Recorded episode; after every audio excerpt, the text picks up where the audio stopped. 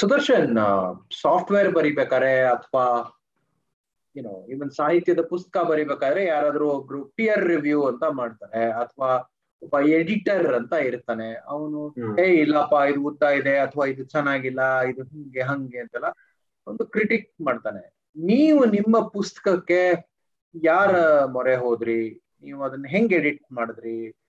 ಆ ಯಾರ ಹತ್ರ ನೀವು ಚೆನ್ನಾಗಿದ್ಯಾ ಅಂತ ಕೇಳಿದ್ರಿ? ಅದ್ರ ಬಗ್ಗೆ ಒಂದ್ ಸ್ವಲ್ಪ ಮಾತಾಡ್ತಾ ಹ್ಮ್. ಇದು ಈ ಪುಸ್ತಕವನ್ನು ಬರೆಯುವಾಗ ನಾನು ಮುಖ್ಯವಾಗಿ ಮೂರ್ ಜನರ ಹತ್ರ ನಾನು ಚರ್ಚೆ ಮಾಡ್ತಾ ಇದ್ದೆ. ಆ, ಒಬ್ರು ಇಲ್ಲಿ ಶಶಿಧರ್ ಡೊಂಗ್ರೆ ಅಂತ ಅವರು ಎಲ್ ಎನ್ ಟಿ ಟೆಕ್ನಾಲಜಿಯಲ್ಲಿ ಮುಖ್ಯಸ್ಥರಾಗಿದ್ದಾರೆ. ಆ, ಇನ್ನೊಬ್ರು, ಆ, ನಿಮ್ಗೆಲ್ರಿಗೂ ಪರಿಚಯ ಇರುವಂತ ಸುಧೀಂದ್ರ ಹಾಲ್ದೊಡ್ಡೇರಿ ಅವ್ರು ತೀರ್ಕೊಂಡ್ರು. ಡಿ ಆರ್ ಡಿ ಒ ವಿಜ್ಞಾನಿ ಮತ್ತು ಕನ್ನಡದಲ್ಲಿ ಸುಮಾರು ಬರೆದಿದ್ದಾರೆ ವಿಜ್ಞಾನಕ್ಕೆ ಸಂಬಂಧಪಟ್ಟಂಗೆ. ಸೊ ಅವ್ರ ಹತ್ರ ಚರ್ಚೆ ಮಾಡ್ತಾ ಇದ್ದೆ. ಆಮೇಲೆ ನಾನು ಇದನ್ನ ಮುನ್ನುಡಿ ಬಳಸುವಾಗ ನಮ್ಮ ಚಿದಾನಂದ ಗೌಡ್ರು ಇದ್ದಾರೆ. ಅವರು ಶಿವಮೊಗ್ಗ ಕುವೆಂಪು ವಿಶ್ವವಿದ್ಯಾಲಯದ ಕುಲಪತಿ ಆಗಿದ್ದವರು. ಹಿಂಗಾಗಿ ಅವ್ರಿಗೆ, ಅವ್ರಿಗೂ ಕೂಡ ಈ ವಿಷಯದ ಬಗ್ಗೆ, ತಾಂತ್ರಿಕ ವಿಷಯನ ಕನ್ನಡಕ್ಕೆ ತರೋದ್ರ ಬಗ್ಗೆ ಅವ್ರಿಗೆ ತುಂಬಾ ಆಸಕ್ತಿ ಇದೆ.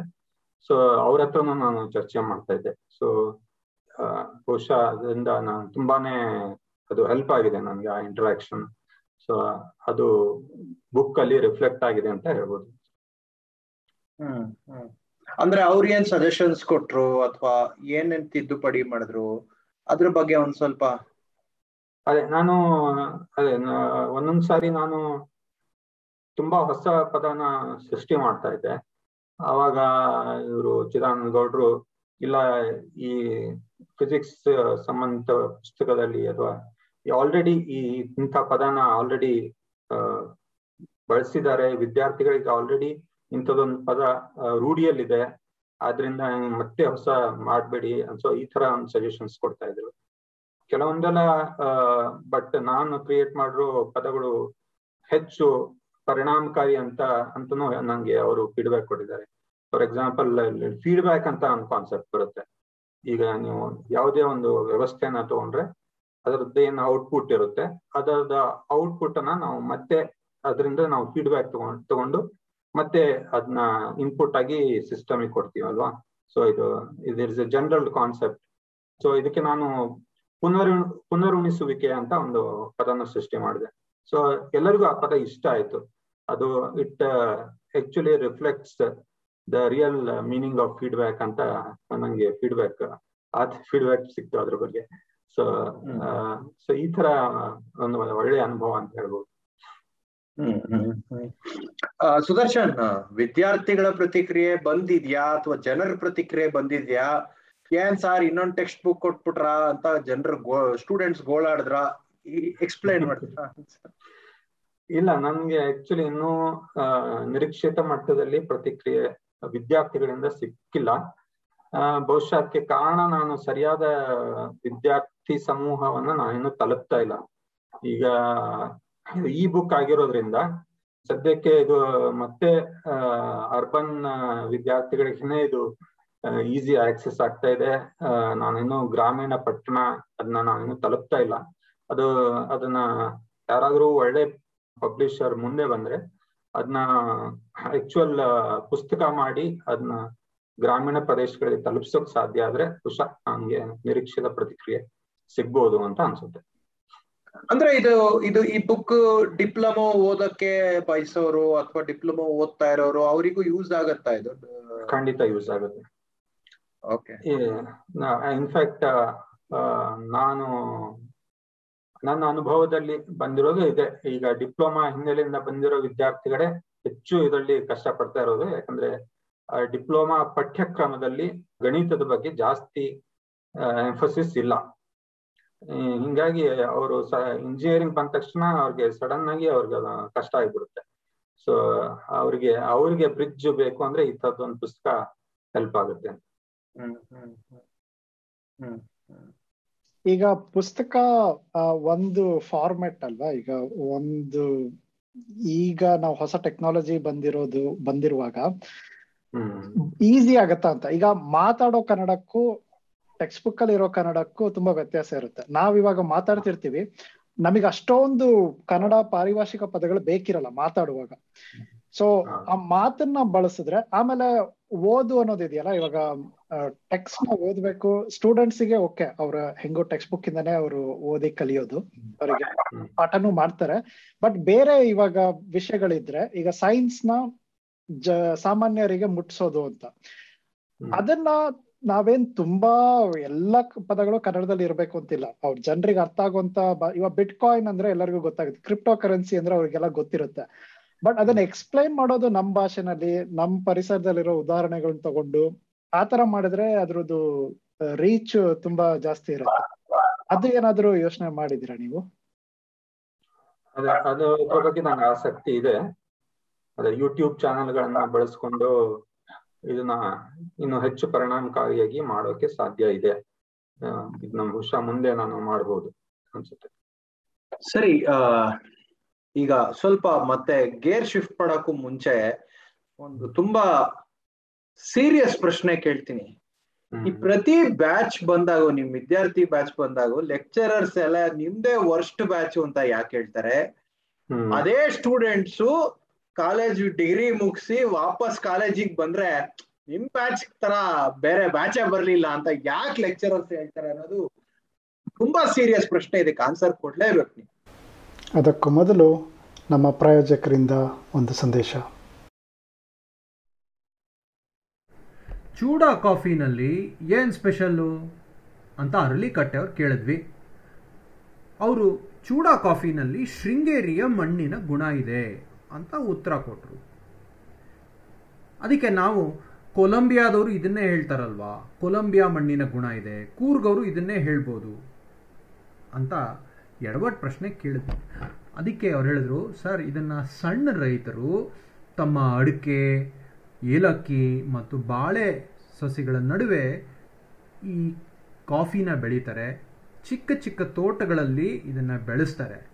ಹಾಗಾಗಿ ರೈತರು ತಮ್ಮ ಕ್ವಾಲಿಟಿ ಕಂಟ್ರೋಲ್ ಜೊತೆ ತಮ್ಮ ಹೆಮ್ಮೆಯನ್ನು ಕೂಡ ಮಿಕ್ಸ್ ಮಾಡಿರ್ತಾರೆ. ಅದಕ್ಕೆ ವಿಶೇಷ ಗುಣ ಇದೆ ಅಂತ ಹೇಳಿದ್ರು. ಅವ್ರ ಕಾಫಿ ನಿಮಗೆ C H E W D A dot ಕಾಮ್ನಲ್ಲಿ ಸಿಗುತ್ತೆ. ಅದೇ ಅವ್ರ ವೆಬ್ಸೈಟ್ ಐ ಡಿ ಮತ್ತು ನೀವು ಎ ಕೆ ಟೆನ್ ಅಂತ ಕೂಪನ್ ಕೋಡ್ ಬಳಸಿದ್ರೆ ನಿಮಗೆ ಹತ್ತು ಪರ್ಸೆಂಟ್ ರಿಯಾಯಿತಿ ಕೂಡ ಇದೆ. ತಡ ಯಾಕೆ? ಶೃಂಗೇರಿನೇ ನಿಮ್ಮ ಮನೆ ಬಾಗಿಲಿಗೆ ಕರೆಸಿ. ಅರಳಿಕಟ್ಟೆಯ ಚರ್ಚೆಗೆ ಮರಳಿ ಸ್ವಾಗತ. ಸರಿ ಆ ಈಗ ಸ್ವಲ್ಪ ಮತ್ತೆ ಗೇರ್ ಶಿಫ್ಟ್ ಮಾಡೋಕ್ಕೂ ಮುಂಚೆ ಒಂದು ತುಂಬಾ ಸೀರಿಯಸ್ ಪ್ರಶ್ನೆ ಕೇಳ್ತೀನಿ. ಈ ಪ್ರತಿ ಬ್ಯಾಚ್ ಬಂದಾಗ ನಿಮ್ ವಿದ್ಯಾರ್ಥಿ ಬ್ಯಾಚ್ ಬಂದಾಗ ಲೆಕ್ಚರರ್ಸ್ ಎಲ್ಲ ನಿಮ್ದೇ ವರ್ಸ್ಟ್ ಬ್ಯಾಚ್ ಅಂತ ಯಾಕೆ ಹೇಳ್ತಾರೆ? ಅದೇ ಸ್ಟೂಡೆಂಟ್ಸ್ ಕಾಲೇಜ್ ಡಿಗ್ರಿ ಮುಗಿಸಿ ವಾಪಸ್ ಕಾಲೇಜಿಗೆ ಬಂದ್ರೆ ನಿಮ್ ಬ್ಯಾಚ್ ತರ ಬೇರೆ ಬ್ಯಾಚೇ ಬರ್ಲಿಲ್ಲ ಅಂತ ಯಾಕೆ ಲೆಕ್ಚರರ್ಸ್ ಹೇಳ್ತಾರೆ ಅನ್ನೋದು ತುಂಬಾ ಸೀರಿಯಸ್ ಪ್ರಶ್ನೆ. ಇದಕ್ಕೆ ಆನ್ಸರ್ ಕೊಡ್ಲೇಬೇಕು ನೀವು.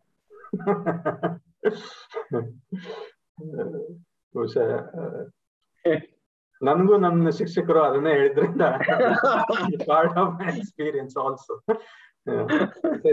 just inspire in ಸ್ಟೂಡೆಂಟ್ಸ್ನ ಇನ್ಸ್ಪೈರ್ ಮಾಡೋಕೆ ಇನ್ನೂ ಹೆಚ್ಚಿನ ಮಟ್ಟದ ಪ್ರಯತ್ನ ಮಾಡ್ಲಿ ಅನ್ನೋ ಒಂದು ಸದುದ್ದೇಶದಿಂದ ಮಾ ಹೇಳುವಂತ ಮಾತಷ್ಟೇ. ಈ ತರ ಮುಂದಿನ ಯೋಜನೆಗಳೇನಾದ್ರು ಇದೆಯಾ? ಸುದರ್ಶನ್ ಏನ್ ಮಾಡ್ತಾ ಇದೀರಿ ಹೊಸ ಟೆಕ್ಸ್ಟ್ ಬುಕ್ಸ್ ಯಾವ್ದು ಬರಿಬೇಕು ಅಂತ ಅನ್ಕೊಂಡಿದಿರಿ ಅದೇ ಬರಿಬೇಕು ಅಂತ ಆಸಕ್ತಿ ಅಂತೂ ಇದೆ ಆದ್ರೆ ಅದೇ ಎಲ್ಲ ಲಾಕ್ಡೌನ್ಗಳು ಮುಗ್ದೋಗಿ ಮತ್ತೆ ನಾವು ನಾರ್ಮಲ್ ಇದಕ್ ಬಂದಿರೋದ್ರಿಂದ ಈಗ ಹೆಚ್ಚು ಕಷ್ಟ ಆಗುತ್ತೆ.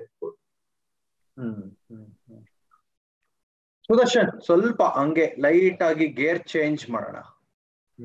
ಸುಮಾರು ಜನಕ್ಕೆ ಆರ್ಟಿಫಿಷಿಯಲ್ ಇಂಟೆಲಿಜೆನ್ಸ್ ಅಂದ್ರೆ ಏನು ಅಂತ ಗೊತ್ತಿಲ್ಲ. ಮಿಷಿನ್ ಲರ್ನಿಂಗ್ ಅಂತ ಅಂದ್ರೆ ಏನು ಅಂತ ಗೊತ್ತಿಲ್ಲ. ಇದ್ರ ಬಗ್ಗೆ ಒಂದ್ ಸ್ವಲ್ಪ ಮಾತಾಡೋಣ ಅಂದ್ರೆ ಕೆಲವರು ಫೇಶಿಯಲ್ ರೆಕಗ್ನಿಷನ್ ಅದ್ರ ಆತರ ಕಾನ್ಸೆಪ್ಟ್ಸ್ ಎಲ್ಲ ನಮ್ ಜನಕ್ಕೆ ಗೊತ್ತಿದೆ. ಅಂದ್ರೆ ಅದು ಕೇಳಿರ್ತಾರೆ ಬಟ್ ಅದು ಎಕ್ಸಾಕ್ಟ್ಲಿ ಏನು ಅಂತ ಅಂತ ಗೊತ್ತಿರಲ್ಲ. ಸೊ ಹಾಗಾಗಿ ಅದ್ರ ಬಗ್ಗೆ ಮಾತಾಡೋಣ ಹೆಂಗೆ, ಏನು ಅಂತ ಆಯಾಮಗಳು ಬರಲ್ಲ. ಫಸ್ಟಿಗೆ ನಮ್ಗೆ ಈ ಆರ್ಟಿಫಿಷಿಯಲ್ ಇಂಟೆಲಿಜೆನ್ಸ್ ಅಂದ್ರೆ ಏನು ಆಟೋಮೇಶನ್ ಅಂದ್ರೆ ಏನು ಅಂತ ಒಂದ್ ಸ್ವಲ್ಪ ಎಕ್ಸ್ಪ್ಲೈನ್ ಕೃತಕ ಬುದ್ಧಿಮತ್ತೆ ಅಂತಂದ್ರೆ ಅದು ಪದಾನೇ ಹೇಳುವ ಹಾಗೆ ಇದು ಕೃತಕವಾದದ್ದು. ಅಂದ್ರೆ ನಾವು ಜೈವಿಕವಾಗಿ ನಾವು ಪಡೆದುಕೊಂಡಂತಹ ಬುದ್ಧಿ ಬುದ್ಧಿಮತ್ತೆ ಅಲ್ಲ.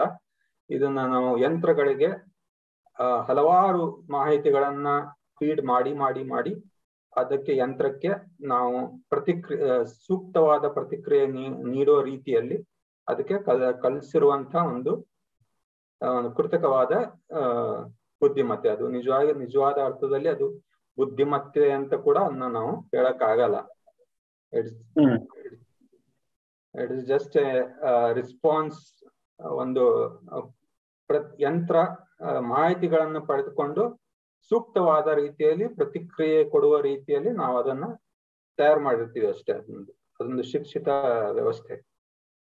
ಅಂದ್ರೆ ಇದನ್ನ ಅಂದ್ರೆ ಆ ಫೀಡ್ಬ್ಯಾಕ್ ಲೂಪ್ ಆಂಗಲ್ ಇಂದ ಎಕ್ಸ್ಪ್ಲೈನ್ ಮಾಡ್ತೀರಾ? ಅಂದ್ರೆ ಯಾವ ಯಾವ ಡೇಟಾನ ಕನ್ಸ್ಟ್ರಕ್ಟ್ ಮಾಡುತ್ತೆ, ಆ ಡೇಟಾನ ಹೆಂಗೆ ಇಂಟರ್ಪ್ರೆಟ್ ಮಾಡುತ್ತೆ, ಅದ್ರ ಬಗ್ಗೆ ಒಂದ್ ಸ್ವಲ್ಪ ಡೀಟೇಲ್ ಆಗಿ ಹೋಗೋಣ. ಅಂದ್ರೆ ಈಗ ಯಾರೋ, ಯಾರನ್ನಾದ್ರೂ ಕರೆದು ಅವರಿಗೆ ಆರ್ಟಿಫಿಷಿಯಲ್ ಇಂಟೆಲಿಜೆನ್ಸ್ ಅಂದ್ರೆ ಏನು ಅಂತ ಒಂದು ಎಕ್ಸ್ಪ್ಲೈನ್ ಮಾಡ್ಬೇಕು ಅಂದ್ರೆ ಆತರ ಸ್ವಲ್ಪ ಡೀಟೇಲ್ ಅಲ್ಲಿ ಕರ್ಕೊಂಡು ಹೋಗಕ್ಕಾಗ್ತ ಸುದರ್ಶನ್ ಬೇಸಿಕ್ಸ್ ಇಂದ ಅಂದ್ರೆ ಈಗ for example I think one of the first experiments A ಅಲ್ಲಿ ಮಾಡಿದ್ದು ಅಂದ್ರೆ ಬೆಕ್ಕಿನ ಫೋಟೋ ಕಂಡಿಡಿದಿತ್ತು ಅಥವಾ ಬೆಕ್ಕಿನ ಇದು ಬೆಕ್ಕು ಅಂತ ಒಂದು ಮಿಷಿನ್ ಹೇಳ್ಬೇಕು ಅಂದ್ರೆ ಅದಕ್ಕೆ ಒಂದು ಪ್ರಾಸೆಸ್ ಆಗುತ್ತೆ. ಯಾಕಂದ್ರೆ ಅದು ನಮಗೆ ಗೊತ್ತಿರೋ ಹಂಗೆ ಚಿಕ್ಕ ವಯಸ್ಸಿಂದ ಬೆಕ್ಕು ಅಂತ ನೋಡಿ ಅಬ್ಸರ್ವ್ ಮಾಡಿ ಬೆಕ್ಕು ಬೆಡ್ಶೀಟ್ ಅಡಿನಲ್ಲಿದ್ರೆ ಬೆಕ್ಕು ಅಂತ ಗೊತ್ತಾಗತ್ತೆ. ಯಾಕಂದ್ರೆ ನಮ್ಗೆ ಆ ಎಕ್ಸ್ಪೀರಿಯನ್ಸ್ ಎಲ್ಲ ಇದೆ. ಮಿಷಿನ್ಗೆ ಅದು ಗೊತ್ತಾಗಲ್ಲ ಅಲ್ವಾ? ಸೊ ಆ ಫೇಶಿಯಲ್ ರೆಕಗ್ನಿಷನ್ ಇಂದ ಹಿಡಿದು ಅಲ್ಲಿಂದ ಬಹುಶಃ ಶುರುವಾಗಿದ್ದಲ್ವಾ ಅದು? ಅದನ್ನ ಅದು ಹೆಂಗೆ ಮುಂದೆ ಹೆಂಗೆ ಹೋಗ್ತಾ ಇದೆ? ಅದ್ರದ್ದು ಒಂದು ಸ್ವಲ್ಪ ಎಕ್ಸ್ಪ್ಲೇನ್ ಮಾಡ್ತೀರಾ?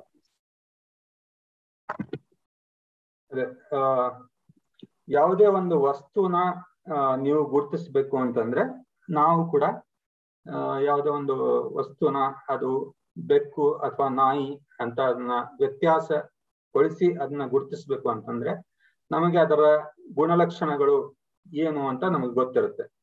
ಸೊ, ನಾಯಿ ಅಂದ್ರೆ ಈ ತರದ ಒಂದು ಉದ್ದವಾದ ಮುಖ ಕಿವಿ ಸಾಮಾನ್ಯವಾಗಿ ನಿಮ್ಮಲ್ಲಿರುವಂತಹ ಕಿವಿ, ಕಾಲುಗಳು ಇದರ ಎತ್ತರ, ಸಾಮಾನ್ಯವಾದ ಎತ್ತರ.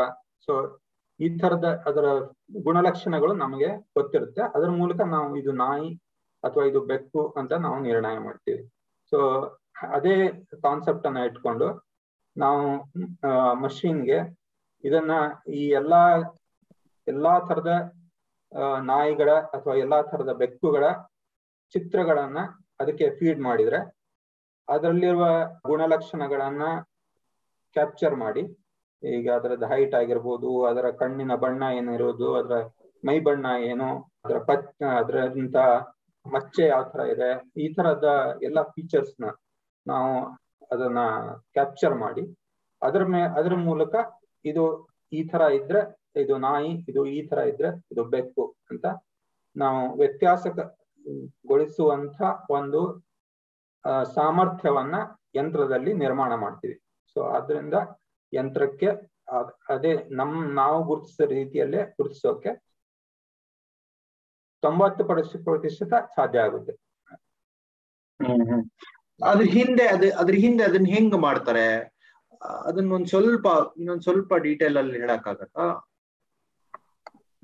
ಫಾರ್ ಎಕ್ಸಾಂಪಲ್ ಡೇಟಾ ಸ್ಟೋರ್ ಮಾಡೋದು ಅದನ್ನ ರೀಡ್ ಮಾಡೋದು ಅದ್ರ ಬಗ್ಗೆ ನಾನು ಹೇಳಿದಾಗಿ ಫೀಚರ್ಸ್ಗಳ ಅಂತ ಏನಿದೆ ಈಗ ನಾವು ಮನುಷ್ಯರಿಗಾದ್ರೆ ನಾವು ಇದು ಈ ತರ ಬಣ್ಣ ಈಗ ಒಂದು ರೀತಿಯ ಅಬ್ಸ್ಟ್ರಾಕ್ಟ್ ಆದ ರೀತಿಯಲ್ಲಿ ನಮಗೆ ಒಂದು ಗ್ರಹಿಸುವ ಸಾಮರ್ಥ್ಯ ಇರುತ್ತೆ. ಆದ್ರೆ ಯಂತ್ರದ ವಿಚಾರಕ್ಕೆ ಬಂದ್ರೆ ನಾವು ಅದಕ್ಕೆ ಎಲ್ಲವನ್ನೂ ಅಂಕಿ ಸಂಖ್ಯೆಗಳ ಮೂಲಕ ಹೇಳ್ಬೇಕಾಗುತ್ತೆ. ಸೊ ಆದ್ರಿಂದ ಪ್ರತಿಯೊಂದು ಗುಣಲಕ್ಷಣವನ್ನ ನಾವು ಮೊದಲು ಅಂಕಿ ಸಂಖ್ಯೆಗೆ ಪರಿವರ್ತನೆಗೊಳಿಸ್ಬೇಕಾಗುತ್ತೆ.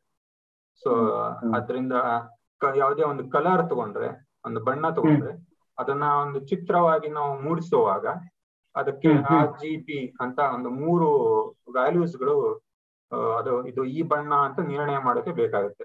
ಸೊ ಆ ತರದ ಆ ವ್ಯಾಲ್ಯೂಸ್ ಗಳನ್ನ ಅದು ಯಂತ್ರ ಗ್ರಹಿಸ್ಬಿಟ್ಟು ಇದು ಈ ವ್ಯಾಲ್ಯೂಸ್ ಇದ್ರೆ ಇದು ಈ ಬಣ್ಣ ಅಂತ ಅದು ಹೇಳೋಕೆ ಸಾಧ್ಯ ಆಗುತ್ತೆ. ಸೊ ಇದು ತುಂಬಾ ಸಿಂಪಲ್ ಸೊ ಅದ್ರ ಜೊತೆ ಬಣ್ಣದ ಜೊತೆಗೆ ನಾವು ಇದೇ ರೀತಿ ಬೇರೆ ಬೇರೆ ಗುಣಲಕ್ಷಣಗಳು ಏನಿದೆ ಅದೆಲ್ಲವನ್ನು ನಾವು ಕ್ವಾಂಟಿಫೈ ಮಾಡ್ಬೇಕಾಗುತ್ತೆ. ಸೊ ಅಂಕಿ ಸಂಖ್ಯೆಗಳಿಂದ ಮೊದಲು ಅದನ್ನ ರಿಪ್ರೆಸೆಂಟ್ ಮಾಡಿ ಪ್ರತಿನಿಧಿಸಿ ಆಮೇಲೆ ನಾವು ಅದನ್ನ ಸ್ಟಾಟಿಸ್ಟಿಕ್ಸ್ ಅಂದ್ರೆ ಸಾಮಾನ್ಯವಾಗಿ ಜಾಸ್ತಿ ನಾಯ ನಾಯಿಗಳು ಅಂತಂದ್ರೆ ಅದ್ರದ್ದು ಆನ್ ಎನ್ ಅವರೇಜ್ ಯಾವ್ದು ಫೀಚರ್ ಯಾವ್ದು ಜಾಸ್ತಿ ಇರುತ್ತೆ? ಅಂದ್ರೆ ಈ ಕಿವಿಯ ಉದ್ದ ನಾನ್ ತಗೊಂಡ್ರೆ ನಾಯಿಯ ಕಿವಿಯ ಉದ್ದ ಎಷ್ಟಿರುತ್ತೆ? ಆನ್ ಆನ್ ಅವರೇಜ್ ಸ್ಟಾಟಿಸ್ಟಿಕ್ಸ್ ತಗೋತೀರಾ ಬೆಕ್ಕಿನ ಕಿವಿಯ ಉದ್ದ ಎಷ್ಟಿರುತ್ತೆ? ಅದ್ರ ಸ್ಟಾಟಿಸ್ಟಿಕ್ಸ್ ತಗೋತೀರಾ ಅವೆರಡನ್ನು ನೀವು ಕಂಪೇರ್ ಮಾಡಿದಾಗ ನೀವು ಅದನ್ನ ಎರಡು ಬೇರೆ ಬೇರೆ ಅಂತ ನಿರ್ಣಯ ಮಾಡಕ್ಕೆ ನಿಮಗೆ ಅನುಕೂಲ ಆಗುತ್ತೆ. ಅದನ್ನ ನಾವು ಫಸ್ಟ್ ಏನಂದ್ರೆ ಎಂತದ ವಿಷಯ ಬಂದಾಗ ನಾವು ಅದನ್ನ ಫಸ್ಟ್ ಕ್ವಾಂಟಿಫೈ ಮಾಡ್ಬೇಕಾಗುತ್ತೆ. ಅಂಕಿ ಸಂಖ್ಯೆಯಲ್ಲಿ ರಿಪ್ರೆಸೆಂಟ್ ಮಾಡಿ ಆಮೇಲೆ ಅದ್ರದ್ದು ಅವರೇಜ್ ಸ್ಟಾಟಿಸ್ಟಿಕಲ್ ನೋಡ್ಬಿಟ್ಟು ಅದನ್ನ ಯಂತ್ರ ನಿರ್ಣಯ ಮಾಡುತ್ತೆ. ಇದು ಮನುಷ್ಯರಿಗೂ ಯಂತ್ರರಿಗೂ ಇರುವ ವ್ಯತ್ಯಾಸ. ಈಗ ಕಂಪ್ಯೂಟರ್ ತುಂಬಾ ಹಳೆಯದು ಅಲ್ವಾ? ಅಂದ್ರೆ ಕಂಪ್ಯೂಟರ್ ಯೂಸ್ ಮಾಡಿ ಪ್ರಾಬ್ಲಮ್ ಪ್ರಾಬ್ಲಮ್ಗಳನ್ನ ಸಾಲ್ವ್ ಮಾಡೋದು, ಅದು ತುಂಬಾ ಹಳೆಯದಿತ್ತು ಅದರಲ್ಲಿ ನೀವು ಪ್ರೊಸೀಜರ್ ಬರೀತೀರಾ, ಇನ್ಸ್ಟ್ರಕ್ಷನ್ ಸೆಟ್ ಇರುತ್ತೆ, ಅದಾದ್ಮೇಲೆ ಅಲ್ಗಾರಿದಮ್ ಈ ತರ ಇಂಥ ಪ್ರಾಬ್ಲಮ್ನ ಹಿಂಗ್ ಸಾಲ್ವ್ ಮಾಡ್ಬೇಕು ಅಂತ ಕಂಪ್ಯೂಟರ್ಗೆ ಪ್ರೋಗ್ರಾಮ್ ಬರೆಯೋದು. ಅದಕ್ಕೂ ಆರ್ಟಿಫಿಷಿಯಲ್ ಇಂಟೆಲಿಜೆನ್ಸ್ ಅದು ಇವಾಗ ರೀಸೆಂಟ್ ಆಗಿ ಜಾಸ್ತಿ ಪಾಪ್ಯುಲರ್ ಆಗಿರೋದು. ವ್ಯತ್ಯಾಸ ಏನಿದೆ? ಅಂದ್ರೆ ಇವಾಗ ನಾನ್ ಅರ್ಥ ಮಾಡ್ಕೊಂಡಿರೋಂಗೆ ಮುಂಚೆ ನೀವು ರೂಲ್ಗಳನ್ನ ಏನೋ ಎಕ್ಸ್ಪ್ಲಿಸಿಟ್ ಆಗಿ ಹೇಳ್ಬೇಕು ಕಂಪ್ಯೂಟರ್ಗೆ. ಇಂತ ಎರಡು ಕಣ್ಣು, ಒಂದು ಮೂಗು, ಒಂದು ಮೀಸೆ ಇದ್ರೆ ಅದು ಮನುಷ್ಯ ಆಗಿದ್ರೆ ಅದು ಗಂಡಸು ಅಂತ ಎಕ್ಸ್ಪ್ಲಿಸಿಟ್ ಆಗಿ ಬರೆದ್ರೆ ಕಂಪ್ಯೂಟರ್ ಅದನ್ನೆಲ್ಲ ಚೆಕ್ ಮಾಡಿ ಚೆಕ್ ಮಾಡಿ, ಹೌದು, ಇದು ಮನು, ಇದು ಗಂಡಸು ಇದು ಗಂಡಸು ಅಂತ ಹೇಳ್ತಾ ಹೋಗುತ್ತೆ. ಇವಾಗ ಆರ್ಟಿಫಿಷಿಯಲ್ ಇಂಟೆಲಿಜೆನ್ಸ್ ಅಲ್ಲಿ ಏನಾಗುತ್ತೆ? ನೀವು ಆ ರೂಲ್ಗಳನ್ನ ಎಕ್ಸ್ಪ್ಲಿಸಿಟ್ ಆಗಿ ಕೊಡ್ಬೇಕಿಲ್ಲ ಕಂಪ್ಯೂಟರ್ಗೆ. ನೀವು ಇನ್ಪುಟ್ ಡೇಟಾ ಸೆಟ್ ಕೊಡ್ತೀರಾ? ಒಂದು ಏನೋ ಒಂದು ಸಾವಿರ ಅಥವಾ ಸಾವಿರ ಸಾಕಾಗಲ್ಲ. ತುಂಬಾ ಜಾಸ್ತಿ ಒಂದ್ ಲಕ್ಷ ಹತ್ತು ಲಕ್ಷ ಫೋಟೋಗಳನ್ನ ತಂದು ಅವನ್ನೆಲ್ಲ ಮಾರ್ಕ್ ಮಾಡ್ಬೇಕು. ಇದು ಗಂಡು ಇದು ಹೆಣ್ಣು ಇದು ಬೆಕ್ಕು ಇದು ನಾಯಿ ಅಂತ ಮಾಡಿ ಅದನ್ನ ಫೀಡ್ ಮಾಡಿದ್ರೆ ಅದೇನ್ ಮಾಡುತ್ತೆ? ಹುಡುಕ್ತಾ ಹೋಗುತ್ತೆ. ಯಾವ ಗುಣಗಳು ಇದಾವೆ? ಈ ಫೋಟೋದಲ್ಲಿ ಏನೇನೇನೇನೆಲ್ಲ ಇದೆ ಅಂತ ನೋಡಿ ಅದೇ ರೂಲ್ ನಿರ್ಣಯ ಮಾಡ್ಕೊಳ್ಳುತ್ತೆ. ಅಂದ್ರೆ ಅದೇ it will come up with its own rule ಅದು ನಮಗೆ ಗೊತ್ತಾಗಲ್ಲ. ಆದ್ರೆ ನೀವು ಇನ್ನೊಂದು ಹತ್ತು ಲಕ್ಷ ಫೋಟೋಗಳಲ್ಲಿ ಇಲ್ದೇ ಇರುವಂತ ಇನ್ನೊಂದು ಫೋಟೋ ತಂದ್ರೆ ಅದು ಮೋಸ್ಟ್ ಲೈಕ್ಲಿ ಇದು ಯಾವ ಕ್ಯಾಟಗರಿಗೆ ಸೇರುತ್ತೆ ಅಂತ ಕ್ಲಾಸಿಫೈ ಮಾಡುತ್ತೆ. ಅಲ್ವಾ? ಆತರ ಆರ್ಟಿಫಿಷಿಯಲ್ ಇಂಟೆಲಿಜೆನ್ಸ್ ಅದಕ್ಕೋಸ್ಕರನೇ ಈಗ ಜನ ಈಗ ಇಲಾನ್ ಮಸ್ ತರದವ್ರು ಅವರೆಲ್ಲ ಆರ್ಟಿಫಿಷಿಯಲ್ ಇಂಟೆಲಿಜೆನ್ಸ್ ನಮ್ಮ ಮನುಕುಲನೇ ನಾಶ ಮಾಡ್ಬೋದು ಅಂತ ಹೇಳ್ತಾ ಇರೋದು. ಯಾಕೆ ಅಂದ್ರೆ ನಮಗೆ ಅದ ಕನ್ಕ್ಲೂಷನ್ ಬರುತ್ತಲ್ಲ ಯಾಕೆ ಬಂತು ಅನ್ನೋದು ಗೊತ್ತಾಗಲ್ಲ ಅಂತ. ಯಾಕಂದ್ರೆ ನಾವು ರೂಲ್ಸ್ ಸೆಟ್ ಮಾಡಿರಲ್ಲ ನಾವು ಬರೀ ಡೇಟಾ ಕೊಡ್ತೀವಿ ಅದು ಸಾಫ್ಟ್ವೇರ್ ತನ್ನ ರೂಲ್ ಐಡೆಂಟಿಫೈ ಮಾಡುತ್ತೆ. ಅದೇ ಇದ್ರ ಬಗ್ಗೆ ಮೈಕಲ್ ಜೋರ್ಡನ್ ಅಂತ ಒಬ್ನು ಲೇಖನ ಬರೆದಿದ್ದಾನೆ. ಅಂದ್ರೆ ನಾವು ಮೂಲಭೂತವಾಗಿ ಫಂಡಮೆಂಟಲಿ ಏನು ನಾವು ಹೆಚ್ಚಿನದನ್ನ ಏನನ್ನು ಸಾಧಿಸಿದೀವಿ ಅಂತ ಅನ್ಸಲ್ಲ. ಅಂದ್ರೆ ಬುದ್ಧಿಮತ್ತೆಯನ್ನ ಸೃಷ್ಟಿ ಮಾಡೋದ್ರಲ್ಲಿ. ಈಗಲೂ ಕೂಡ ಅದು as the words is it is artificial ಅಂದ್ರೆ, ಕಂಪ್ಯೂಟರ್ನ ಕೆಪಾಸಿಟಿ ಇವಾಗ ಜಾಸ್ತಿ ಆಗಿರೋದ್ರಿಂದ, ಮತ್ತು ಇವಾಗ ನಾವು ಒಂದು ನೆಟ್ವರ್ಕ್ ಜಗತ್ತಲ್ಲಿ ಇರ್ತಾ ಇರೋದ್ರಿಂದ, ಎಲ್ಲಾ ಕಂಪ್ಯೂಟರ್ಗಳು ಇಂಟರ್ ಕನೆಕ್ಟೆಡ್ ಆಗಿರೋದ್ರಿಂದ, ಅದ ನಮ್ಮ ಕಂಪ್ಯೂಟಿಂಗ್ ಕೆಪಾಸಿಟಿ ಕ್ಷಮತೆ ಜಾಸ್ತಿ ಆಗಿರೋದ್ರಿಂದ, ಈಗ ನಾವು ಜಾಸ್ತಿ ಡೇಟಾನ ಫೀಡ್ ಮಾಡ್ಬೋದು. ಜಾಸ್ತಿ ಡಾಟಾ ಫೀಡ್ ಮಾಡಿದಾಗ ನಿಮ್ಮ ಟ್ರೈನಿಂಗ್ ಸಾಮರ್ಥ್ಯ ಕೂಡ ಜಾಸ್ತಿ ಆಗುತ್ತೆ. ಸೊ ಟ್ರೈನಿಂಗ್ ಸಾಮರ್ಥ್ಯ ಜಾಸ್ತಿ ಆಗಿರೋದ್ರಿಂದ ನೀವು ವಸ್ತುಗಳನ್ನ ಖಚಿತವಾಗಿ ಗುರುತಿಸ್ ಗುರುತಿಸುವ ಸಾಮರ್ಥ್ಯ ಜಾಸ್ತಿ ಆಗಿದೆ ಆಟೋಮೆಟಿಕ್ ಸೊ ಫಂಡಮೆಂಟಲಿ ನೀವು ಕ್ರಿಯೇಟಿವಿಟಿ ದೃಷ್ಟಿಯಿಂದ ನೋಡೋದಾದ್ರೆ ನಾವು ಇನ್ನೂ ಹೆಚ್ಚಿನ ಸಾಧನೆ ಮಾಡಿಲ್ಲ ಅಂತ ಅವನು ಮೈಕಲ್ ಜೋರ್ಡನ್ ಅಂತ ಲೇಖನದಲ್ಲಿ ಹೇಳ್ತಾನೆ. ಅಂದ್ರೆ ಈಗ ನೀವು ಒಬ್ಬ ಸಂಗೀತಗಾರ ಅವನು ಕೂಡ ಟ್ರೈನಿಂಗ್ ಎಲ್ಲ ಪಡ್ಕೊಂಡಿರ್ತಾನೆ ಆದ್ರೆ ಅವನು ಯಾವ್ದೋ ಒಂದು ಕಚೇರಿ ಮಾಡುವಾಗ ಸಡನ್ ಆಗಿ ಏನೋ ಒಂದು ಸ್ವರ ಬದಲಾವಣೆ ತಂದ್ಬಿಟ್ಟು ಅಹ್ ಎಲ್ಲರನ್ನು ಸರ್ಪ್ರೈಸ್ ಮಾಡ್ಬಿಡ್ತಾನೆ. ಸ್ವತಃ ಅವನ್ಗೆ ಸರ್ಪ್ರೈಸ್ ಆಗುತ್ತೆ ಒಂದೊಂದ್ಸಾರಿ.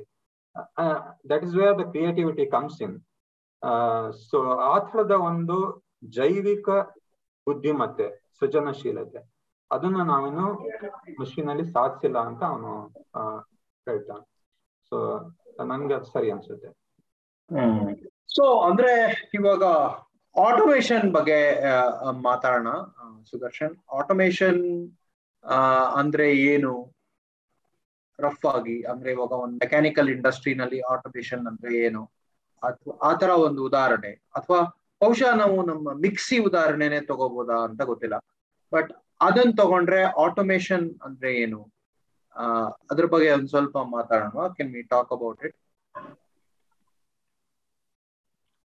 ಅದೇ, ಈಗ ಸಾಮಾನ್ಯವಾಗಿ ಯಾವುದೇ ಕೆಲಸವನ್ನು ನಾವು ರಿಪೀಟೆಡ್ ಆಗಿ ಮಾಡ್ಬೇಕಂತ ಇದು ಅನಿವಾರ್ಯತೆ ಇದ್ರೆ, ಅದು ನಮ್ಗೆ ಮನುಷ್ಯರಿಗೆ ಅದು ಅದು ಖುಷಿ ಕೊಡಲ್ಲ ಅದು.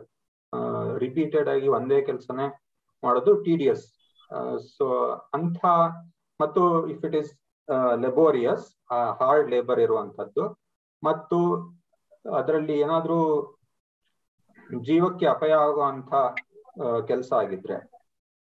ಸೊ ಇಂಥ ಸಂದರ್ಭಗಳಲ್ಲಿ ನಮ್ಗೆ ಈ ಕೆಲಸನ ಒಂದು ಯಂತ್ರ ಮಾಡಿಬಿಟ್ರೆ ಎಷ್ಟು ಒಳ್ಳೇದಲ್ವಾ ಅಂತ ನಮ್ಗೆ ಅನ್ಸೋದು ಸಹಜ.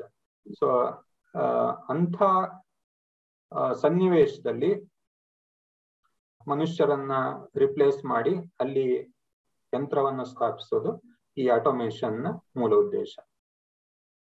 ಒಂದು ರೆಪಿಟೇಟಿವ್ ಅದನ್ನ ಟಿಡಿಯಸ್ನೆಸ್ನ ನಿಂದ ಮನುಷ್ಯರನ್ನ ಬಿಡುಗಡೆಗೊಳಿಸೋದು ಒಂದು ಉದ್ದೇಶ ಆದ್ರೆ, ಇನ್ನೊಂದು ಈ ಅಪಾಯಕಾರಿ ಅನ್ನುವಂತ ಸನ್ನಿವೇಶಗಳು, ಈಗ ಯಾವುದೇ ಒಂದು ಫ್ಯಾಕ್ಟರಿಯಲ್ಲಿ ತಗೊಂಡ್ರೆ ಅಲ್ಲಿ ಹಲವಾರು ವೆಲ್ಡಿಂಗ್ ಮಾಡುವಾಗ ಕಣ್ಣಿಗೆ ತೊಂದರೆ ಆಗುವಂತ ಸಾಧ್ಯತೆ ಇರುತ್ತೆ.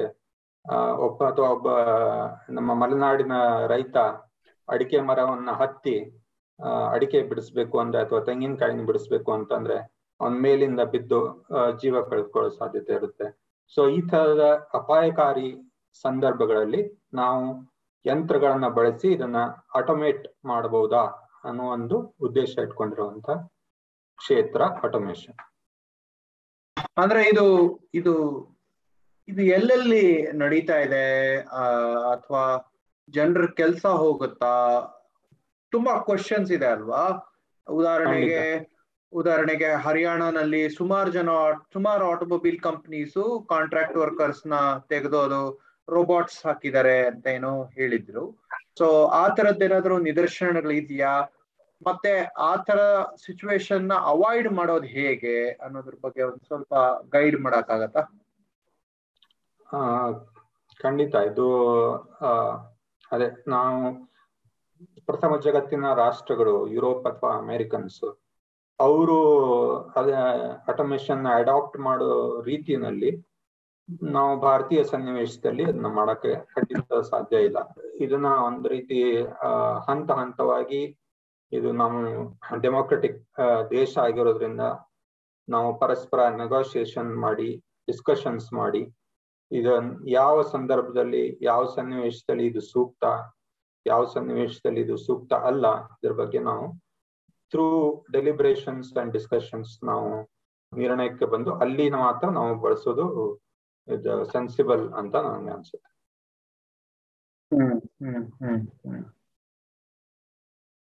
ರೈಟ್ ಈಗ ಇನ್ನೊಂದು ಪ್ರಶ್ನೆ ಅಂದ್ರೆ ಸಮಾಜದ ಮೇಲೆ, ಅಂದ್ರೆ ಈ ಕೃತಕ ಬುದ್ಧಿಮತ್ತೆಯ ಪ್ರತಿ, ಪ್ರಗತಿ, ಸಾಮಾಜಿಕ, ಸಾಂಸ್ಕೃತಿಕ ಪರಿಣಾಮ ಮತ್ತು ಅದರ ಸವಾಲುಗಳ ಬಗ್ಗೆ ಒಂದ್ ಸ್ವಲ್ಪ ಮಾತಾಡ್ಬೋದಾ? ಏನೇನ್ ಚಾಲೆಂಜಸ್ ಇದೆ? ಮುಂದೆ ಹೆಂಗ ಆಗ್ಬೋದು ಅಂತ. ಉದಾಹರಣೆಗೆ, ಚೈನಾ, ಆ, ರೋಬೋಟ್ಸ್, ನಮ್ ಇಂಡಿಯಾ ರೋಬೋಟ್ಸ್ ಮೇಲೆ ಯುದ್ಧ ಆಗಿ ಸೈನಿಕರ ಕೆಲಸ ಎಲ್ಲ ಹಂಗೆ ಹೋಗುತ್ತಾ? ಆತರ what are the things that can happen in future ಈಗಾಗಲೇ ನಾವು ಒಂದ್ ಒಂದು ಹಂತದ ತಂತ್ರಜ್ಞಾನದ ಕ್ರಾಂತಿಯನ್ನ ನಾವು ಅನುಭವ ಪಡೆದಿದ್ದೀವಿ ಅಲ್ವಾ ಈಗ? ಐ ಟಿ ರೆವಲ್ಯೂಷನ್ ಬಂದಾಗ ನಮ್ಮ ದೇಶದಲ್ಲಿ ಹಲವಾರು ಸಾಮಾಜಿಕ ಸಾಂಸ್ಕೃತಿಕ ಪಲ್ಲಟ ಆಗಿದೆ ಅಲ್ವಾ? ನಮ್ಮ ಅದು ಎಲ್ಲಾ ರೀತಿಯಲ್ಲಿ ಅದು ಅರ್ಬನೈಸೇಷನ್ ಆಗಿರ್ಬೋದು ಫ್ಯಾಮಿಲಿ ಸ್ಟ್ರಕ್ಚರ್ಸ್ ಗಳಾಗಿರ್ಬೋದು ಅಥವಾ ಅದೇ ನಮ್ಮ ಜಾಬ್ ಮೈಗ್ರೇಷನ್ ಒಂದು ರೀತಿಯ ಜಾಬ್ನಿಂದ ಇನ್ನೊಂದು ರೀತಿಯ ಜಾಬ್ಗೆ ಮೈಗ್ರೇಟ್ ಆಗಿ ಅಡಾಪ್ಟ್ ಆಗಿರೋದು. ಸೊ ಈ ತರ ಒಂದು ಅನುಭವ ನಮ್ಗೆ ಆಲ್ರೆಡಿ ಇರೋದ್ರಿಂದ ಬಹುಶಃ ನಾವು ಈಗ ನೆಕ್ಸ್ಟ್ ಲೆವೆಲ್ ಆರ್ಟಿಫಿಷಿಯಲ್ ಇಂಟೆಲಿಜೆನ್ಸ್ ಈ ತರ ಬಂದಾಗ ನಾವು ಈ ಅನುಭವದಿಂದ ಪಡೆದಿರೋ ಪಾಠಗಳನ್ನ ಬಳಸ್ಕೊಂಡು ನಾವು ಈ ಪಲ್ಲಟಗಳನ್ನ ಹೆಚ್ಚು ಸೂಕ್ತವಾದ ರೀತಿಯಲ್ಲಿ ಮ್ಯಾನೇಜ್ ಮಾಡೋಕೆ ಸಾಧ್ಯನಾ ಅಂತ ನಾವು ಚರ್ಚೆ ಮಾಡ್ಬೇಕು.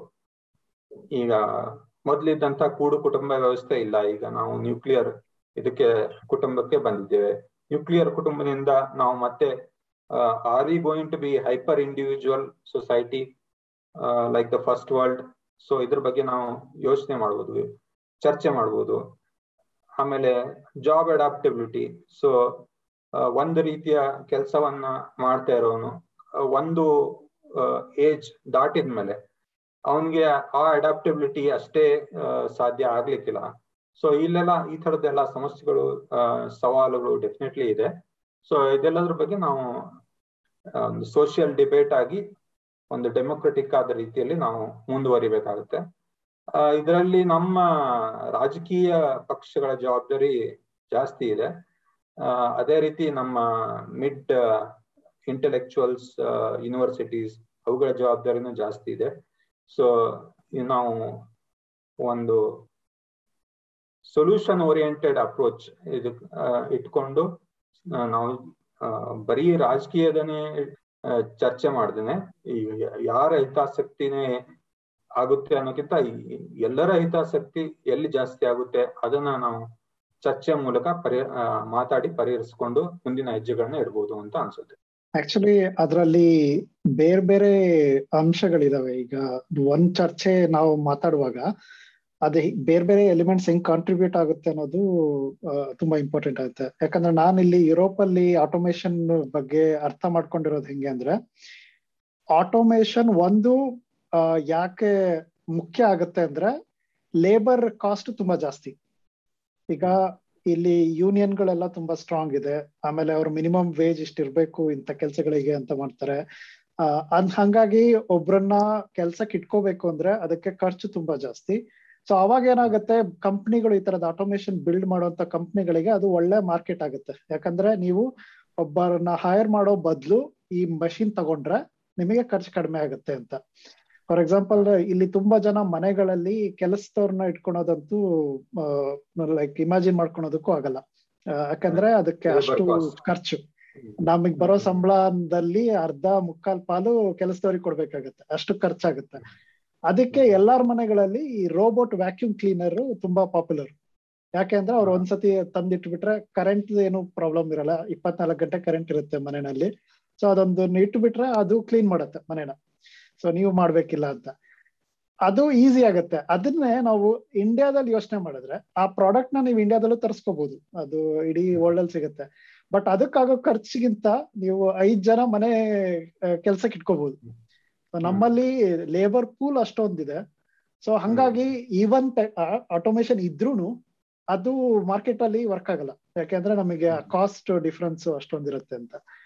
ಆಮೇಲೆ ಇನ್ನೊಂದೇನು ಅಂದ್ರೆ ಇಲ್ಲಿ, ಎಲ್ಲಿ ಆಟೋಮೇಶನ್ ಮಾಡೋದಕ್ ಆಗೋದಿಲ್ಲ ಅಲ್ಲಿಗೆ ಇಮಿಗ್ರೆಂಟ್ಸ್ನ ಜಾಸ್ತಿ ಕರೆಸ್ಕೊಳ್ತಾರೆ. ಈ ಫಸ್ಟ್ ವರ್ಲ್ಡ್ ಕಂಟ್ರಿಗಳಲ್ಲಿ ಅದನ್ನ ನೋಡಿರೋದು. ಇಮಿಗ್ರೇಷನ್ ಬರೋದು ಪ್ಲಂಬಿಂಗ್ಗೆ ತುಂಬಾ ಜನ ಕೆಲ್ಸಕ್ಕೆ ಬರ್ತಾರೆ. ಪ್ಲಂಬಿಂಗ್ ಮನೆ ನೀರಿಂದಿದು ಎಲೆಕ್ಟ್ರಿಷಿಯನ್ಸ್ ಕ್ಯಾಬ್ ಡ್ರೈವರ್ಸ್ ರೆಸ್ಟೋರೆಂಟ್ ಅಲ್ಲಿ ಕೆಲಸ ಮಾಡುವಂತರು ಇದೆಲ್ಲ ಆಟೋಮೇಟ್ ಮಾಡೋದು ಕಷ್ಟ. ತುಂಬಾ ಖರ್ಚಾಗುತ್ತೆ. ಆಮೇಲೆ ಅವೆಲ್ಲ ಸಣ್ಣ ಸಣ್ಣ ಕೆಲಸಗಳು. ಈಗ ಒಂದ್ ರೋಬೋಟ್ನ ಕಳ್ಸಕ್ ಆಗಲ್ಲ ನೀವು ಮನೆಯಲ್ಲಿ ನಲ್ಲಿ ನೀರು ಪೈಪ್ ಫಿಕ್ಸ್ ಮಾಡೋದಕ್ಕೆ ದೊಡ್ಡ ಮೆಷಿನರಿ ಕಳ್ಸೋದಕ್ಕಾಗಲ್ಲ. ಅಂತ ಕಡೆ ಈ ತರ ಬದಲಾವಣೆ ಆಗ್ತಿದೆ. ಸೊ ಅದೇ ಅದು ಡೈರೆಕ್ಟ್ ಆಗಿ ನಮ್ಮ ಸೊಸೈಟಿನಲ್ಲಿ ಆತರ ಕೆಲಸ ಮಾಡಲ್ಲ. ಇವಾಗ ಸೆಲ್ಫ್ ಡ್ರೈವಿಂಗ್ ಕಾರ್ಗಳಂತ ಮಾತಾಡ್ತಿದಾರೆ ಎಲ್ಲ ಗೂಗಲ್ ಇದೆ. ಟೆಸ್ಲಾದಿದೆ ಸೊ ಅದು ನಾವು ಅದು ಹೆಂಗೆ ಟ್ರೈನ್ ಮಾಡ್ತಾರೆ ಮಾಡೆಲ್ ಆಮೇಲೆ ಅದು ಲೈಡಾರ್ ಹೆಂಗ್ ವರ್ಕ್ ಆಗುತ್ತೆ ಅದನ್ನೆಲ್ಲ ನೋಡಿದ್ರೆ ನಮ್ಮ ಇಂಡಿಯನ್ ರೋಡ್ಗಳಲ್ಲಿ ಸೆಲ್ಫ್ ಡ್ರೈವಿಂಗ್ ಕಾರ್ ಯಾವತ್ತೂ ವರ್ಕ್ ಆಗಲ್ಲ. ಯಾಕಂದ್ರೆ ಅದಕ್ಕೆ ರೋಡ್ ಸಿಗ್ನಲ್ಸ್ ಇರ್ಬೇಕು ಅದಕ್ಕೆ ಫುಟ್ಪಾತ್ ಅಲ್ಲಿ ಜನ ಓಡಾಡ್ತಾರೆ ಅನ್ನೋದು ಸಿಗ್ನಲ್ ಇರ್ಬೇಕು ಸಿಗ್ನಲ್ ಗಳನ್ನ ನೋಡಿ ನಿಂತ್ಕೋಬೇಕು ಸಿಗ್ನಲ್ ಗ್ರೀನ್ ಕೊಟ್ಟಾಗ ಹೋಗ್ಬೇಕು ಅದೆಲ್ಲ ಆ ತರದ್ದು ಇನ್ಫ್ರಾಸ್ಟ್ರಕ್ಚರ್ ಇದ್ರೆ ನಿಮ್ದು ಸೆಲ್ಫ್ ಡ್ರೈವಿಂಗ್ ಕಾರ್ ವರ್ಕ್ ಆಗುತ್ತೆ. ನಮ್ ದೇಶದಲ್ಲಿ ನಮ್ ರೋಡ್ಗಳಲ್ಲಿ ನಮ್ ಜನ ಡ್ರೈವ್ ಮಾಡೋ ಇದ್ರಲ್ಲಿ ನೀವೇನಾದ್ರೂ ಕಾರ್ ಬಿಟ್ರೆ ಅದಕ್ ಕೆಲಸ ಮಾಡಲ್ಲ. ಸೊ ಅಷ್ಟೊಂದು ಪ್ರಾಬ್ಲಮ್ಗಳು ಇರುತ್ತೆ. ಅದು ಸುಮ್ನೆ ಆಟೋಮೇಶನ್ ಈಗಿರೋ ಈಗಿರೋ ಆರ್ಟಿಫಿಷಿಯಲ್ ಇಂಟೆಲಿಜೆನ್ಸ್ಗೆ ಆ ಕೆಪಾಸಿಟಿ ಇಲ್ಲ ಇನ್ನು. ಭಾರತೀಯ ರಸ್ತೆಗಳಿಗೆ ಸೆಲ್ಫ್ ಡ್ರೈವಿಂಗ್ ಆಗುವಷ್ಟು. ಹೌದು. ಹೇಳೋದೇನು ಅಂದ್ರೆ ಅದಕ್ಕೆ ಒಂದು ಇಕೋ ಸಿಸ್ಟಮ್ ಇರ್ಬೇಕು ಆ ಇಕೋ ಸಿಸ್ಟಮ್ ರೆಡಿ ಇಲ್ಲ ಅಂತ ಹೇಳ್ತಾ ಇದ್ದೀರಲ್ವಾ? ಆಮೇಲೆ ಅದೇ ಅದು ಬೇಕೋ ಬೇಡೋ ಅನ್ನೋದನ್ನು ಡಿಸೈಡ್ ಮಾಡ್ಬೇಕು ಸೊಸೈಟಿ ಈಗ ಸುಮ್ನೆ ಯಾವ್ದೋ ಇದೇ ಆರ್ಟಿಫಿಷಿಯಲ್ ಟೆಕ್ನಾಲಜಿ ಅಥವಾ ನಾವ್ ಇದನ್ನ ಮಾಡಬಹುದು ಇದು ತುಂಬಾ ಪ್ರಾಬ್ಲಮ್ ಆಗೋದು. ಆಕ್ಚುಲಿ ಇದು ನೆಕ್ಸ್ಟ್ ಇನ್ನೊಂದು ಕ್ವಶನ್ ನಾನು ಕೇಳ್ಬೇಕು ಅಂತಿದ್ದು. ನಿಮಗೆ ಹ್ಯುಮ್ಯಾನಿಟೀಸ್ ಬ್ಯಾಕ್ ಗ್ರೌಂಡ್ ಇದೆ. ಅಂದ್ರೆ ನೀವು ಇಂಜಿನಿಯರಿಂಗ್ ಓದೋಕ್ಕಿಂತ ಮುಂಚೆ ಜಾಸ್ತಿ ಅದ್ರದ್ ಪ್ರಭಾವ ಇತ್ತು ಅಂತ ಹೇಳಿದ್ರಿ.